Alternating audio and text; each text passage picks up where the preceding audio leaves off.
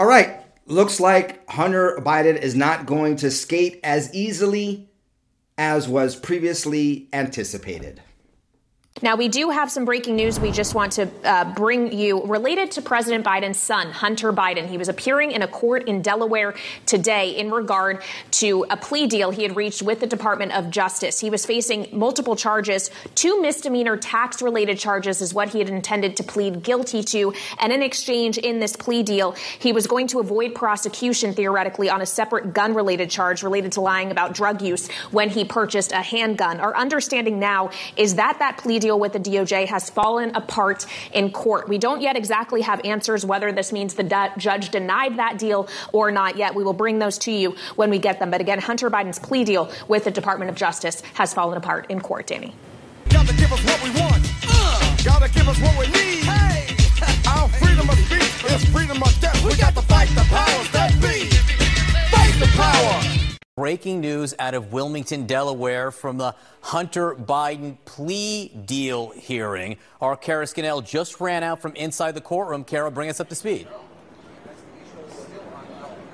Yeah, John, so as we, as I went back into the courtroom, the hearing had just begun again. The judge was back on the bench, and she was pressing the prosecution on this investigation and the four corners of this plea agreement. One of the prosecutors said that the investigation was very much ongoing, and that she asked him, well, what is not covered in this plea agreement if you were leaving the possibility for there being other future charges? So then the judge said, would this include a possible FARA charge that's not registering as a foreign agent? The prosecutor said no, the deal would not include that.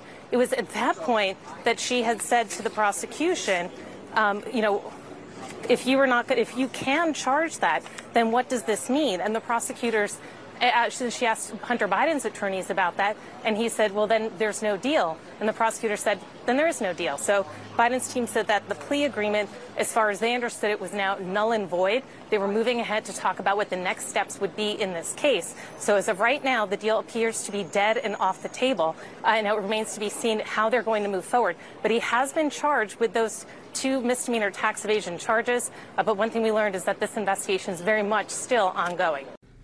Now, there was some drama with this because C N N then came back out later and said, oh, no, it's actually back on the table. Hunter Biden is going to plead guilty, and they're going to just honor this plea deal for the twenty fourteen to twenty nineteen charges. But he is still can still have future charges against him. Hey, Dana. So the deal appears to be back on track. After I was just out here, the um, Biden's team had asked for ten minutes to speak with the prosecution. They were doing that while the judge was off the bench. Then after a bit of period, they came back. The judge came on and she asked them where they are. So essentially, Biden's team is agreeing to the plea deal, but a much more limited in scope deal. So that was the update. But now here is the actual final update. Prosecutors in this case and by Hunter Biden's attorneys falls apart in federal court in Wilmington, Delaware, just moments ago amid concerns from the judge in this case, Mary Ellen Noreika. I want to bring in Terry Moran, who's covered the courts for years for us, and Olivia Rubin, who was inside the courtroom. Uh, Terry, first to you, uh, the big headline here, obviously unexpected, but primarily the fact that this broke down was based Uh, solely on the fact that the judge in this case had real concerns about the structure of this plea deal. Exactly, David, and it's a stunning development. It really is. After a five-year investigation and months of behind-the-scenes negotiations between prosecutors and Hunter Biden's lawyer, they came up with a deal that the judge really pretty quickly found ambiguities in, found that the parties didn't even agree on the terms exactly, and she was not satisfied with allowing Hunter Biden pleading guilty, uh, pleading, uh, accepting a plea deal that might expose him to future criminal investigation or otherwise. It's amazing that they didn't dot all their I's and cross all their T's before they walked into this courthouse. They clearly wrote a plea agreement that they thought would satisfy both sides with a little bit of ambiguity in there, and the judge put her finger on that ambiguity and the thing fell apart. Before I go to Olivia on color from inside the courtroom, one other note, Terry, just to cut through the noise on all this today. This first appeared to begin to fall apart when the judge began asking questions about whether or not Hunter Biden believed believe that this would uh, give him immunity going forward to other charges uh, that could be coming. She asked the Justice Department if there was an investigation still underway. The answer in court was yes. Uh, when Hunter Biden's attorneys heard that, they then said, well, wait a minute, no deal, in so many words. Uh, so the judge bringing up this notion uh, that do you believe, Hunter Biden, that there will be immunity going forward uh, on any other potential charges that could be coming your way? Uh, the fact that there was confusion on that, she said, well, wait a minute here. We should look at this very closely. That's it exactly, David, and this has been a problem since they announced the deal to begin with. You may remember that Hunter Biden's attorney came out and said, as far as we are concerned, this deal ends the investigation. And uh, the U S Attorney for Delaware, David Weiss, issued a statement saying the investigation's ongoing. That conflict was in the middle of this deal from the beginning, and the judge merely put her finger on it in questioning Hunter Biden himself. One of her jobs in uh, presiding over a plea agreement is to make sure the defendant knows exactly what he or she is pleading to so that it can't be appealed later, so that there's no confusion. And that's when she started tugging at it, and it came apart. Now, Noreika, Mary Ellen Noreika, the judge in the case, was nominated to this position. She is a President Trump appointee. Interestingly enough, she was a registered Democrat at the time that President Trump uh, put her name up for the bench, and she was confirmed by the Senate. But she had also donated to Republican campaigns it, it, it, previous to that. Ballotpedia actually has her listed now as nonpartisan. I don't know if she's maybe left the Democrat Party or what have you. But what she said is this: I'm not going to say I'm going to accept the agreement. I'm not going to say I'll deny it. She acknowledged that uh, her probe threw a little bit of a curveball into the proceeding. So it has been deferred, and we have Hunter Biden, instead of entering a guilty plea and going with this plea deal, now entering a plea of not guilty. Judge Mary Ellen uh, Noreika has rejected the sweetheart plea deal for Hunter Biden.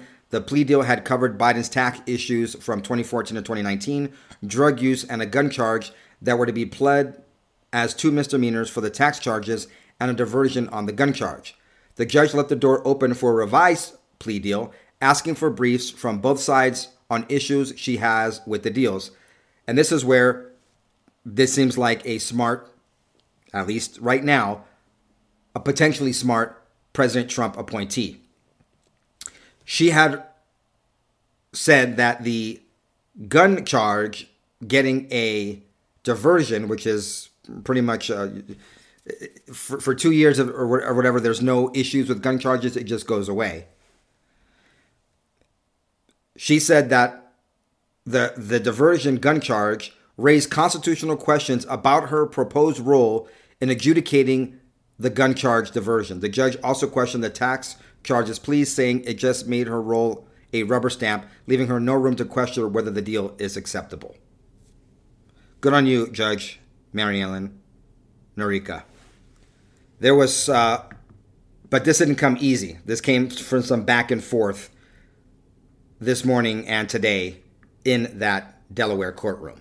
And so, Olivia, take us into the courtroom for that moment when it appeared to really begin to unravel, when she looked to Hunter Biden and his attorneys and said, do you understand this, that uh, that there could be an ongoing investigation here, and that what you have agreed to here today does not necessarily make you immune to perhaps other charges? Again, these are all hypotheticals, but the judge's responsibility is to present this to everybody in the courtroom. That was the moment when you first saw a real challenge to this? It was the first moment, David, as you just laid out, but it certainly was not the last. And I think if there was one thing to sort of take away how this unfolded inside of that courtroom was the amount of times that the Department of Justice and Hunter Biden's team attempted to come together on this to convince the judge that they had put together a good deal, that they were both on the same side. Should anything go wrong down the road, that they would be on the same side of this. And that was n- never enough for the judge. And there were multiple times where she pushed back on them. She went through every single page of that deal with a fine-tooth comb, asking both sides questions. They broke for recess at multiple points, so they could tr try to kind of come together on that. It was almost as if it was a, a an in-the-moment live negotiation underway inside of that courtroom as they tried to fit this together into something that all sides could agree to in that moment that you noted uh, when the prosecutor essentially stood up and said there is no deal here. That came when uh, they could not agree on exactly what he was being covered by. Of course, Hunter Biden's people wanted blanket immunity. That's why this whole thing was vague in the first place, so they could give him blanket immunity without it saying blanket immunity or being so obvious in the plea deal. So they can come back later with other charges and go, hey, but he already pleaded this, and they could make that case in the future. Wow. Now, this, for those of us that were watching this real time, it was not a roller coaster, but it, it had changed, right? No deal. Yes, the deal's back on. No deal. Delayed deal. But this whole thing started to come off the rails yesterday with shenanigans from Hunter Biden's legal team. Republican Congressman Jason Smith just filed a brief with the judge, entering into evidence the I R S whistleblower testimony. Basically a legal move to get the judge to think, you know what, are you really going to let this guy off so easy?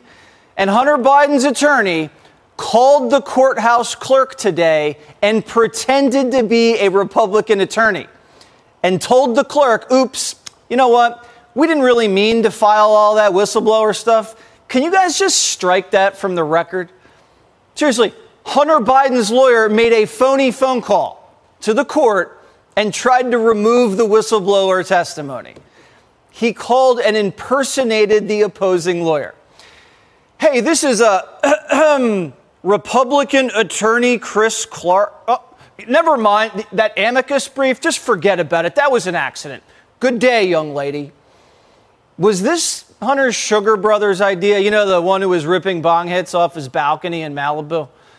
This sounds like the kind of caper you cook up when you're on cocaine. Hey, guys, you know what we should do? We should just call the courthouse and pretend we're the other lawyer.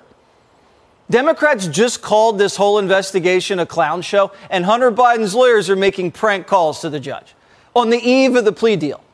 You can get disbarred for that. This is so brazen, either Hunter thinks he can get away with anything, or his legal team is panicked that this judge is actually going to toss the plea and Hunter may have to serve time.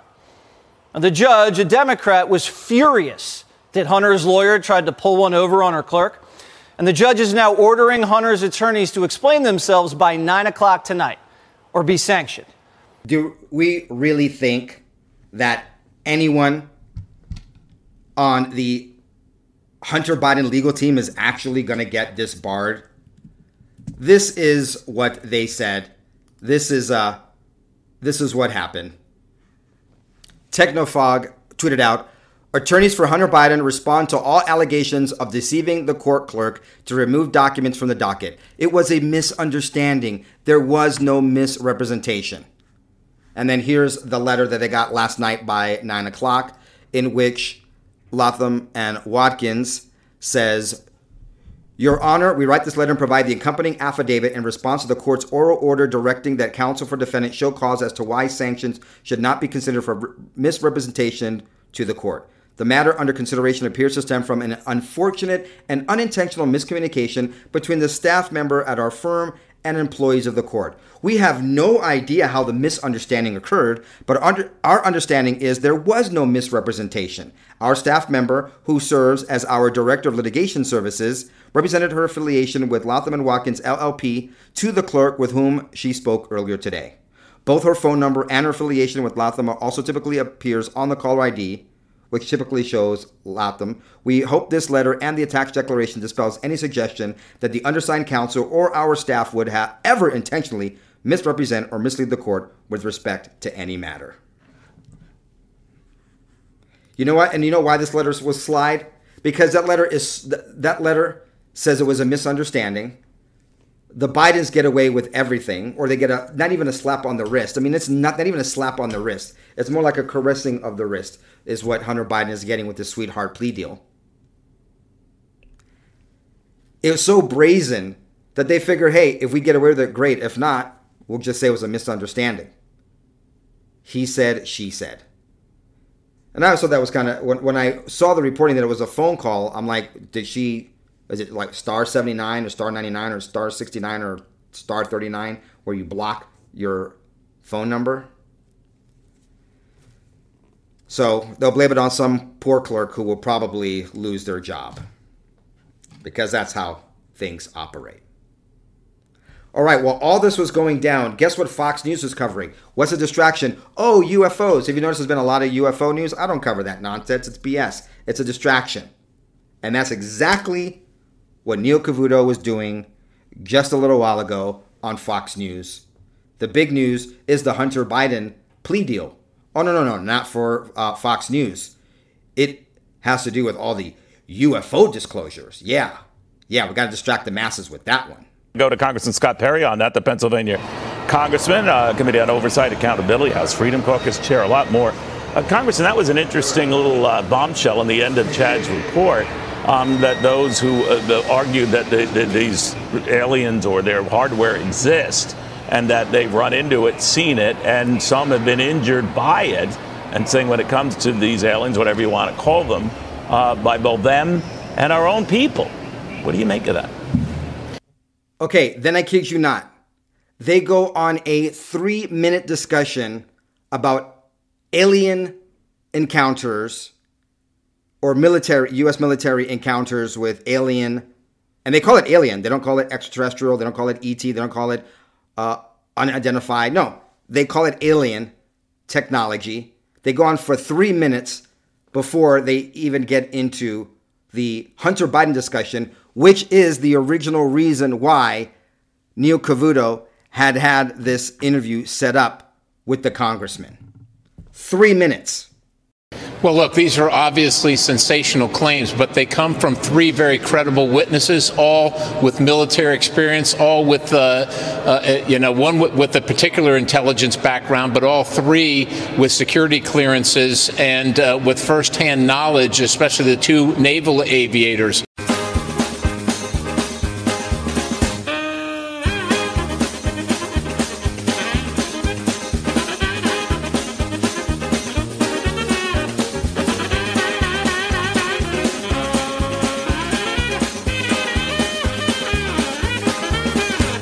We need to know what we're dealing with here, and if it's and if it's not harmful, if it is extraterrestrial and not harmful, then why must it be classified? Why can't American citizens know about it? Uh, and I think those are reasonable questions that we demand answers to.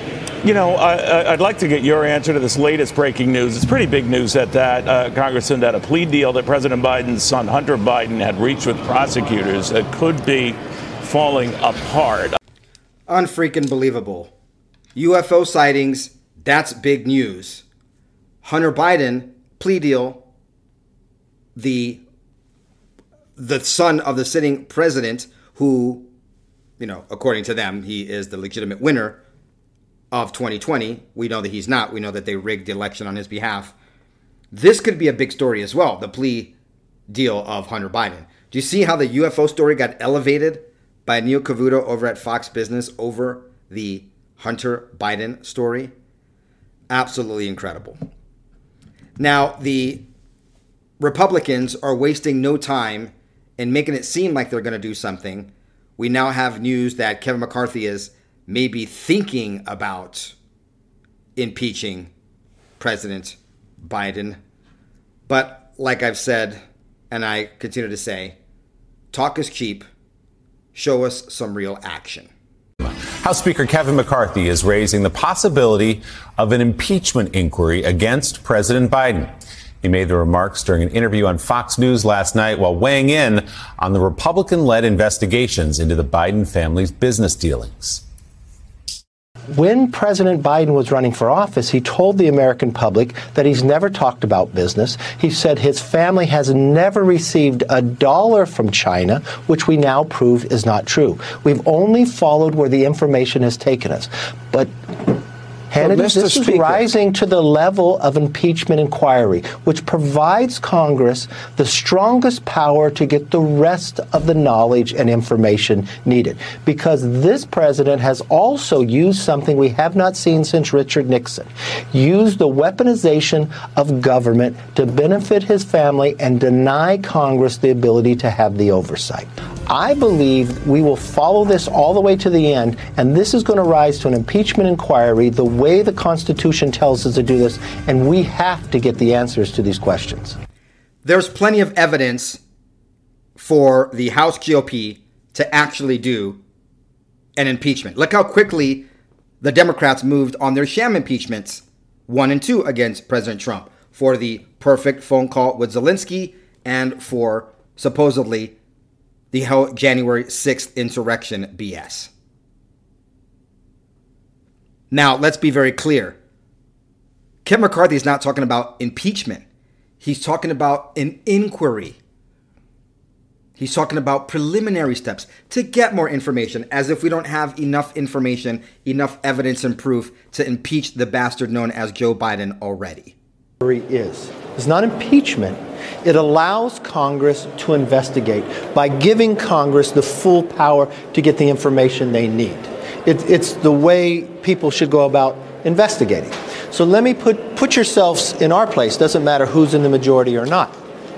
No, Kevin McCarthy, put yourself in our place where we realize it doesn't matter who is in the majority or minority, because it's a uniparty and the same damn thing will happen. They will cover for Biden. They will drag out this whole thing. And the Republicans are feckless. They have no cojones. They have no gumption. They have no chutzpah. They have nothing. They just play a role of opposition against the establishment, but they really are part of the same thing. Just a whole bunch of processes where it's just spinning the wheels, but nothing ever happens. Like a hamster on a wheel in a cage. It's just for amusement, but not for any results. It's all a fugazi, a fugazi. It's all smoke and mirrors. It's all a distraction. It's all meant to seem like something is going to happen, that they're working towards it. But they move the goalpost and never get there. Should you ignore that, or you should investigate that? The only way you can investigate that is through an impeachment inquiry, so the committee would have the power to get all the documents that they would need. What I said last night, and I continue, I said it before, when more of this continues to unravel, it rises to the level of impeachment inquiry where you would have the Congress to have the power to get to all these answers. I would think the Biden family would want to answer these questions as well. No, they don't, Kevin, and you know that. They're just going to obstruct. Even Karine Jean-Pierre won't a- answer any questions having to do with the impeachment inquiry. This is her today in the White House press briefing. Look, I'm not going to get into hypotheticals. I'm not going to get into what the House Republicans may or may not do. Five second answer. I'm not get, going to get into hypotheticals when asked about Kevin McCarthy and the impeachment inquiry. And I'm sorry, that was actually from yesterday's White House press briefing. She was asked today about impeachment of Merrick Garland. And this is what she said about that today. McCarthy floated this idea of launching an impeachment inquiry targeting Attorney General Merrick Garland. And the focus here, according to the Speaker, would be Merrick Garland's weaponization of the D O J. Well, what's your reaction to that idea? So as you've heard me say repeatedly over and over again at this podium, is that the President respects uh, the, uh, the Department of Justice independence. Uh, it res- he respects the rule of law. And that is what you're going to see under this administration. So I'm not going to speak uh, uh, to uh, to any any anything uh, that is uh, related to that. If there's anything you can give Karine Jean-Pierre, Biden's spokeshole and cover-upper, supposed press secretary, you can give her credit for being very consistent and being a liar and a deflector. Now, I don't know, maybe Mitch McConnell was jealous that Kevin McCarthy in the House was getting all of the attention. So there was apparently a little bit of drama with Mitch McConnell today. If you're not aware, Kevin McCarthy is the Speaker of the House and the leader, I'm putting that in air quotes for those of you listening to this, of the Republicans in the lower chamber of our legislative branch, the House of Representatives or Congress, and we have Mitch McConnell as the minority leader in the Senate. Of course, he should be majority leader, not because he's great, but because we should have had the Senate. I hope you realize they didn't just steal the election for Joe Biden in the executive branch. There was hanky-panky in Georgia and other places to give the Democrats a majority in the Senate. Anyway, this is what happened with Mitch McConnell today. We do have some breaking news to report concerning news. That is that Senate Minority Leader Mitch McConnell, pictured there, just appeared to freeze during his weekly press conference about halfway through a sentence as he was speaking.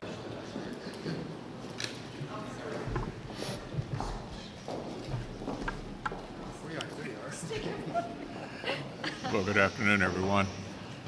Uh, we're on a path to finishing the N D A A. Uh, This week has been good bipartisan cooperation and a string of uh, uh,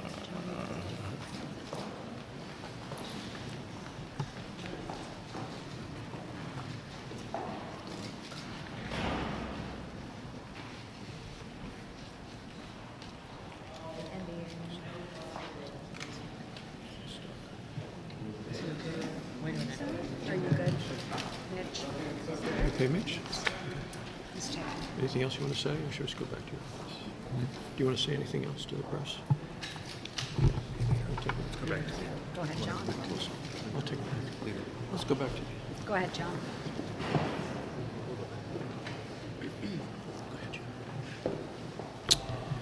So this is the, uh, we're coming up on the one-year anniversary of the I R A. Did Mitch have a mini stroke? Did Mitch have a senior moment? Did Mitch have a breakdown in his programming? Maybe there was some sort of M K Ultra trigger that was off camera that we we didn't see. I mean, who knows what happens? Uh, what happened? Excuse me. What was happening there? But don't worry, he's fine. Nothing to see here. Move along. Move along. Armando Raju was in the room as this happened. And Mano, I wonder if you could describe what you saw and what you're hearing now from McConnell's office. Yeah, Mitch McConnell, this is every week. They, he gives a weekly press conference, talks to reporters about the issues of the day. And he began his remarks, his opening remarks, talking about the legislative business that is happening in the United States Senate. Then he abruptly froze, causing some uh, questions, some alarm among some of his colleagues, and a suggestion that perhaps they should end the press conference hastily. And he later went back to his office for some time, then returned to answer some questions. Ultimately said he was fine. He's fine. Nothing to see here. His programming breaking down right in front of us. Move along, move along. I wanted to introduce into the record page fifty, fifty-five from the committee's interview. Before I go on to the next clip, I want to interject this one. We just saw this malfunction or medical situation or, I don't know, age-related brain fog of Mitch McConnell, but it wasn't the only weird thing in the last week similar to that that we've seen in D C. We also have this. Uh, during the hearing with Representative Plaskett, check out her aide, okay? While, while Representative Plaskett was, was asking questions in a congressional hearing, her aide literally sat behind her and mouthed all the words as Plaskett read them. Then Plaskett messed up a word, and the aide jumped up to correct her. She had said uh, represented when she should have used the word misrepresented. But what's catching, I won't say the internet by storm, but what went a little viral here, watch her She's apparently memorized the speech and she's mouthing it, but look at her eyes. Is it the Hunter Biden dust? Is it programming? Is it demonic possession? For those of you who are watching this and not seeing this, just think of those white dolls with big eyes in, that's in those, uh, and I mean like white porcelain dolls, not not ethnically or racially white, but those porcelain dolls that are always scary in those scary movies with big old eyes. In horror movies, I think we can probably go back to Twilight Zone, those types of visuals. And that's exactly what we saw behind Plaskett as she was testifying in this hearing, and the world was observing some very strange facial behaviors, some very strange uh, facial things going on and behaviors of Plaskett's aide. With F B I employee Roya Demlo, who you just spoke about, which took place on July seventeenth, twenty twenty-three. Uh, in that line, she says, uh, the question was asked, okay, if someone were to leave here today, were to leave this interview and were to suggest or imply that when you said the laptop was real, that it meant that the F B I had affirmatively determined in October twenty twenty that the laptop belonged to Hunter Biden, that the contents belonged to Hunter Biden, and that the contents had not been manipulated in some way, would they be representing what you said, correct? Answer by Miz Demlo, they would be representing what I said because I don't have much knowledge of that. They would be misrepresenting. I'm going to get in trouble for saying this, but that's typical of the Democrats. A white liberal telling a black liberal what to say. Okay. I, I don't know. Is this just, is she autistic? Is she on the spectrum? Is she possessed? I mean, the eyes were weird. Or maybe she was just so attentive to what Plaskett was saying that when she was able to correct herself, she wanted to get the attention for coming to her boss's rescue. I don't know. Put your thoughts down below. What I said, because I don't have much knowledge of that, uh, because this committee likes to misrepresent or leave off complete sentences of what individuals said, I'd like to introduce this into the record. Objection. Thank you. Uh, and as to no comment by an F B I, that's usually what they say. All right, since we're talking about Washington and the legislative branch, Matt Gaetz working on something that we absolutely need to be worked on, something that President Trump has wanted to end, something that is just absolutely ridiculous. I don't think any other country does it besides us, and that is birthright citizenship and the ending of anchor babies. I've introduced legislation to end birthright citizenship as we currently know it.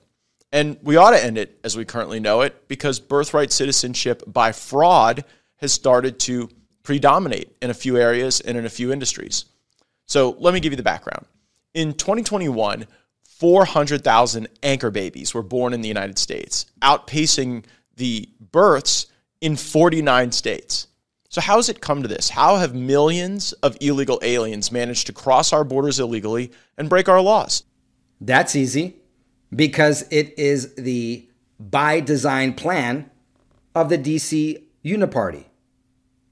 The old Cloward Piven's plan to overwhelm the system, ushering in full-blown Marxism, as if we kind of already don't have full-blown Marxism as I speak about this. With, you know, a fake president in the Oval Office and all, who opened up the border and said, hey, everybody come in, as his Secretary of Homeland Security lies and says, we're doing everything we can to stop them, as millions of millions of people continue to pour in, have children, and work toward citizenship by fraud.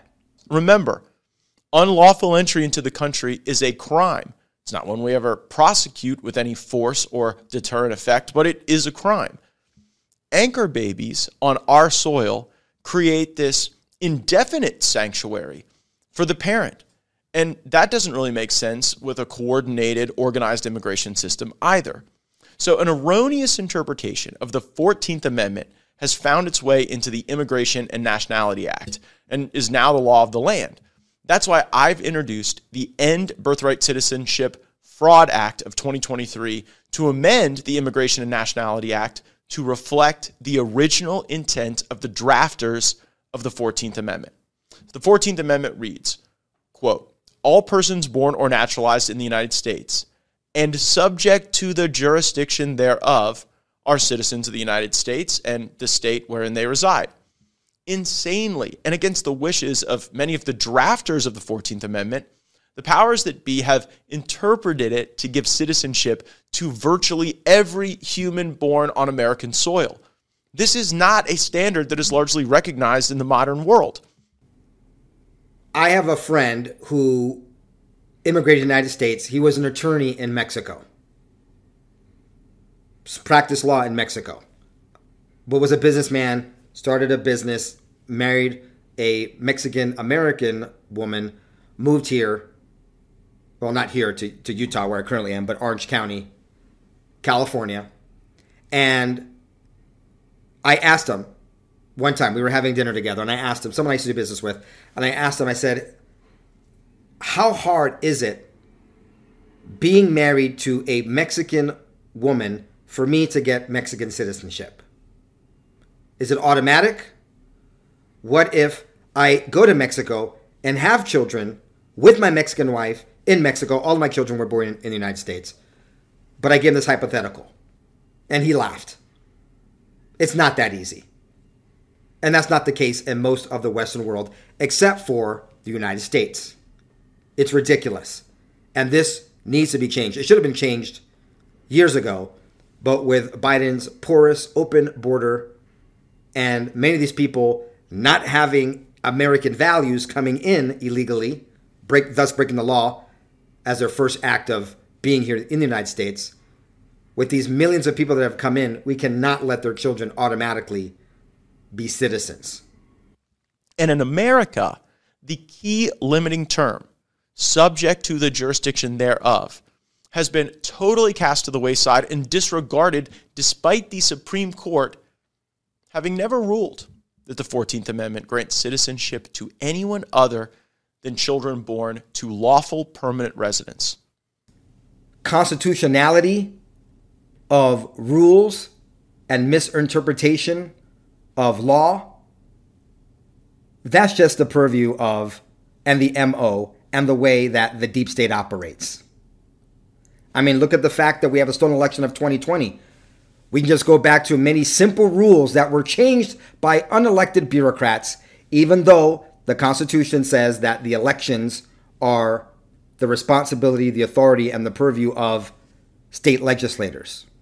But, you know, Constitutional, constitutionality be damned.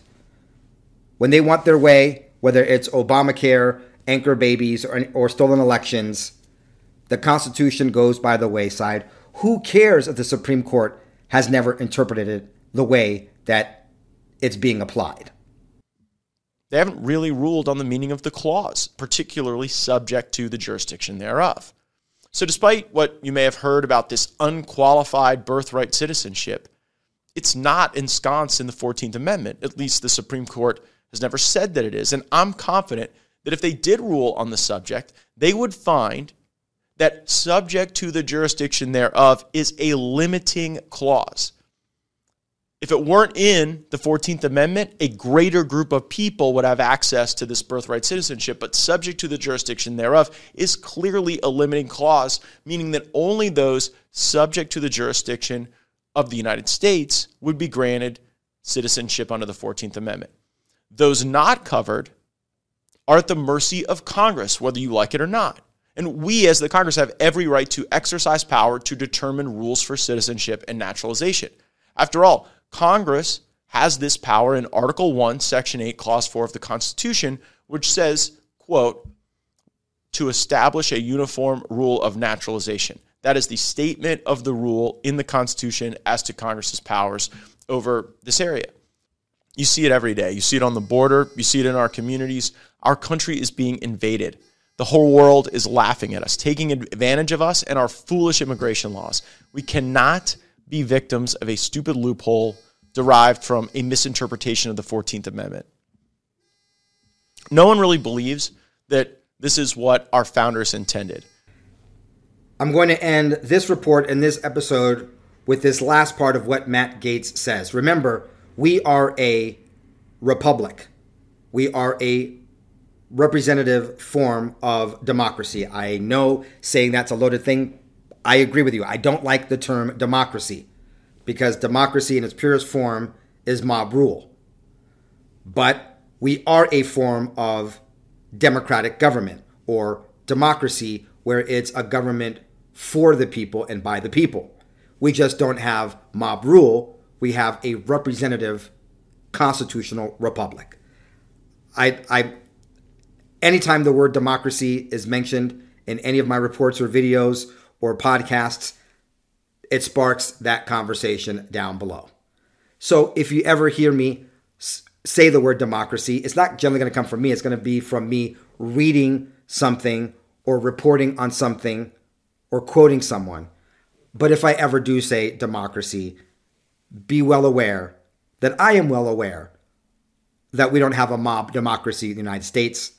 We don't vote on every single law. If we did that, we wouldn't be able to farm and, and be farriers and all the other things that our founding fathers were concerned with, that we could have representatives to represent us in Congress, in the executive branch, so that we can go about our daily lives.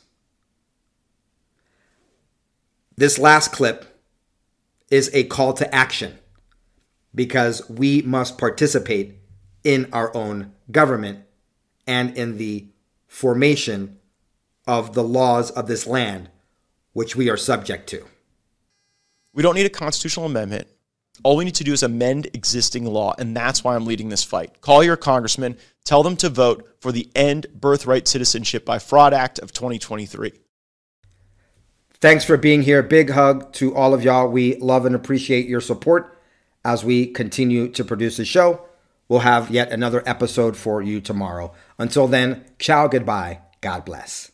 Gotta give us what we want. Uh, gotta give us what we need. Hey. Our freedom of speech is freedom of death. We got to fight the powers that be. Fight the power.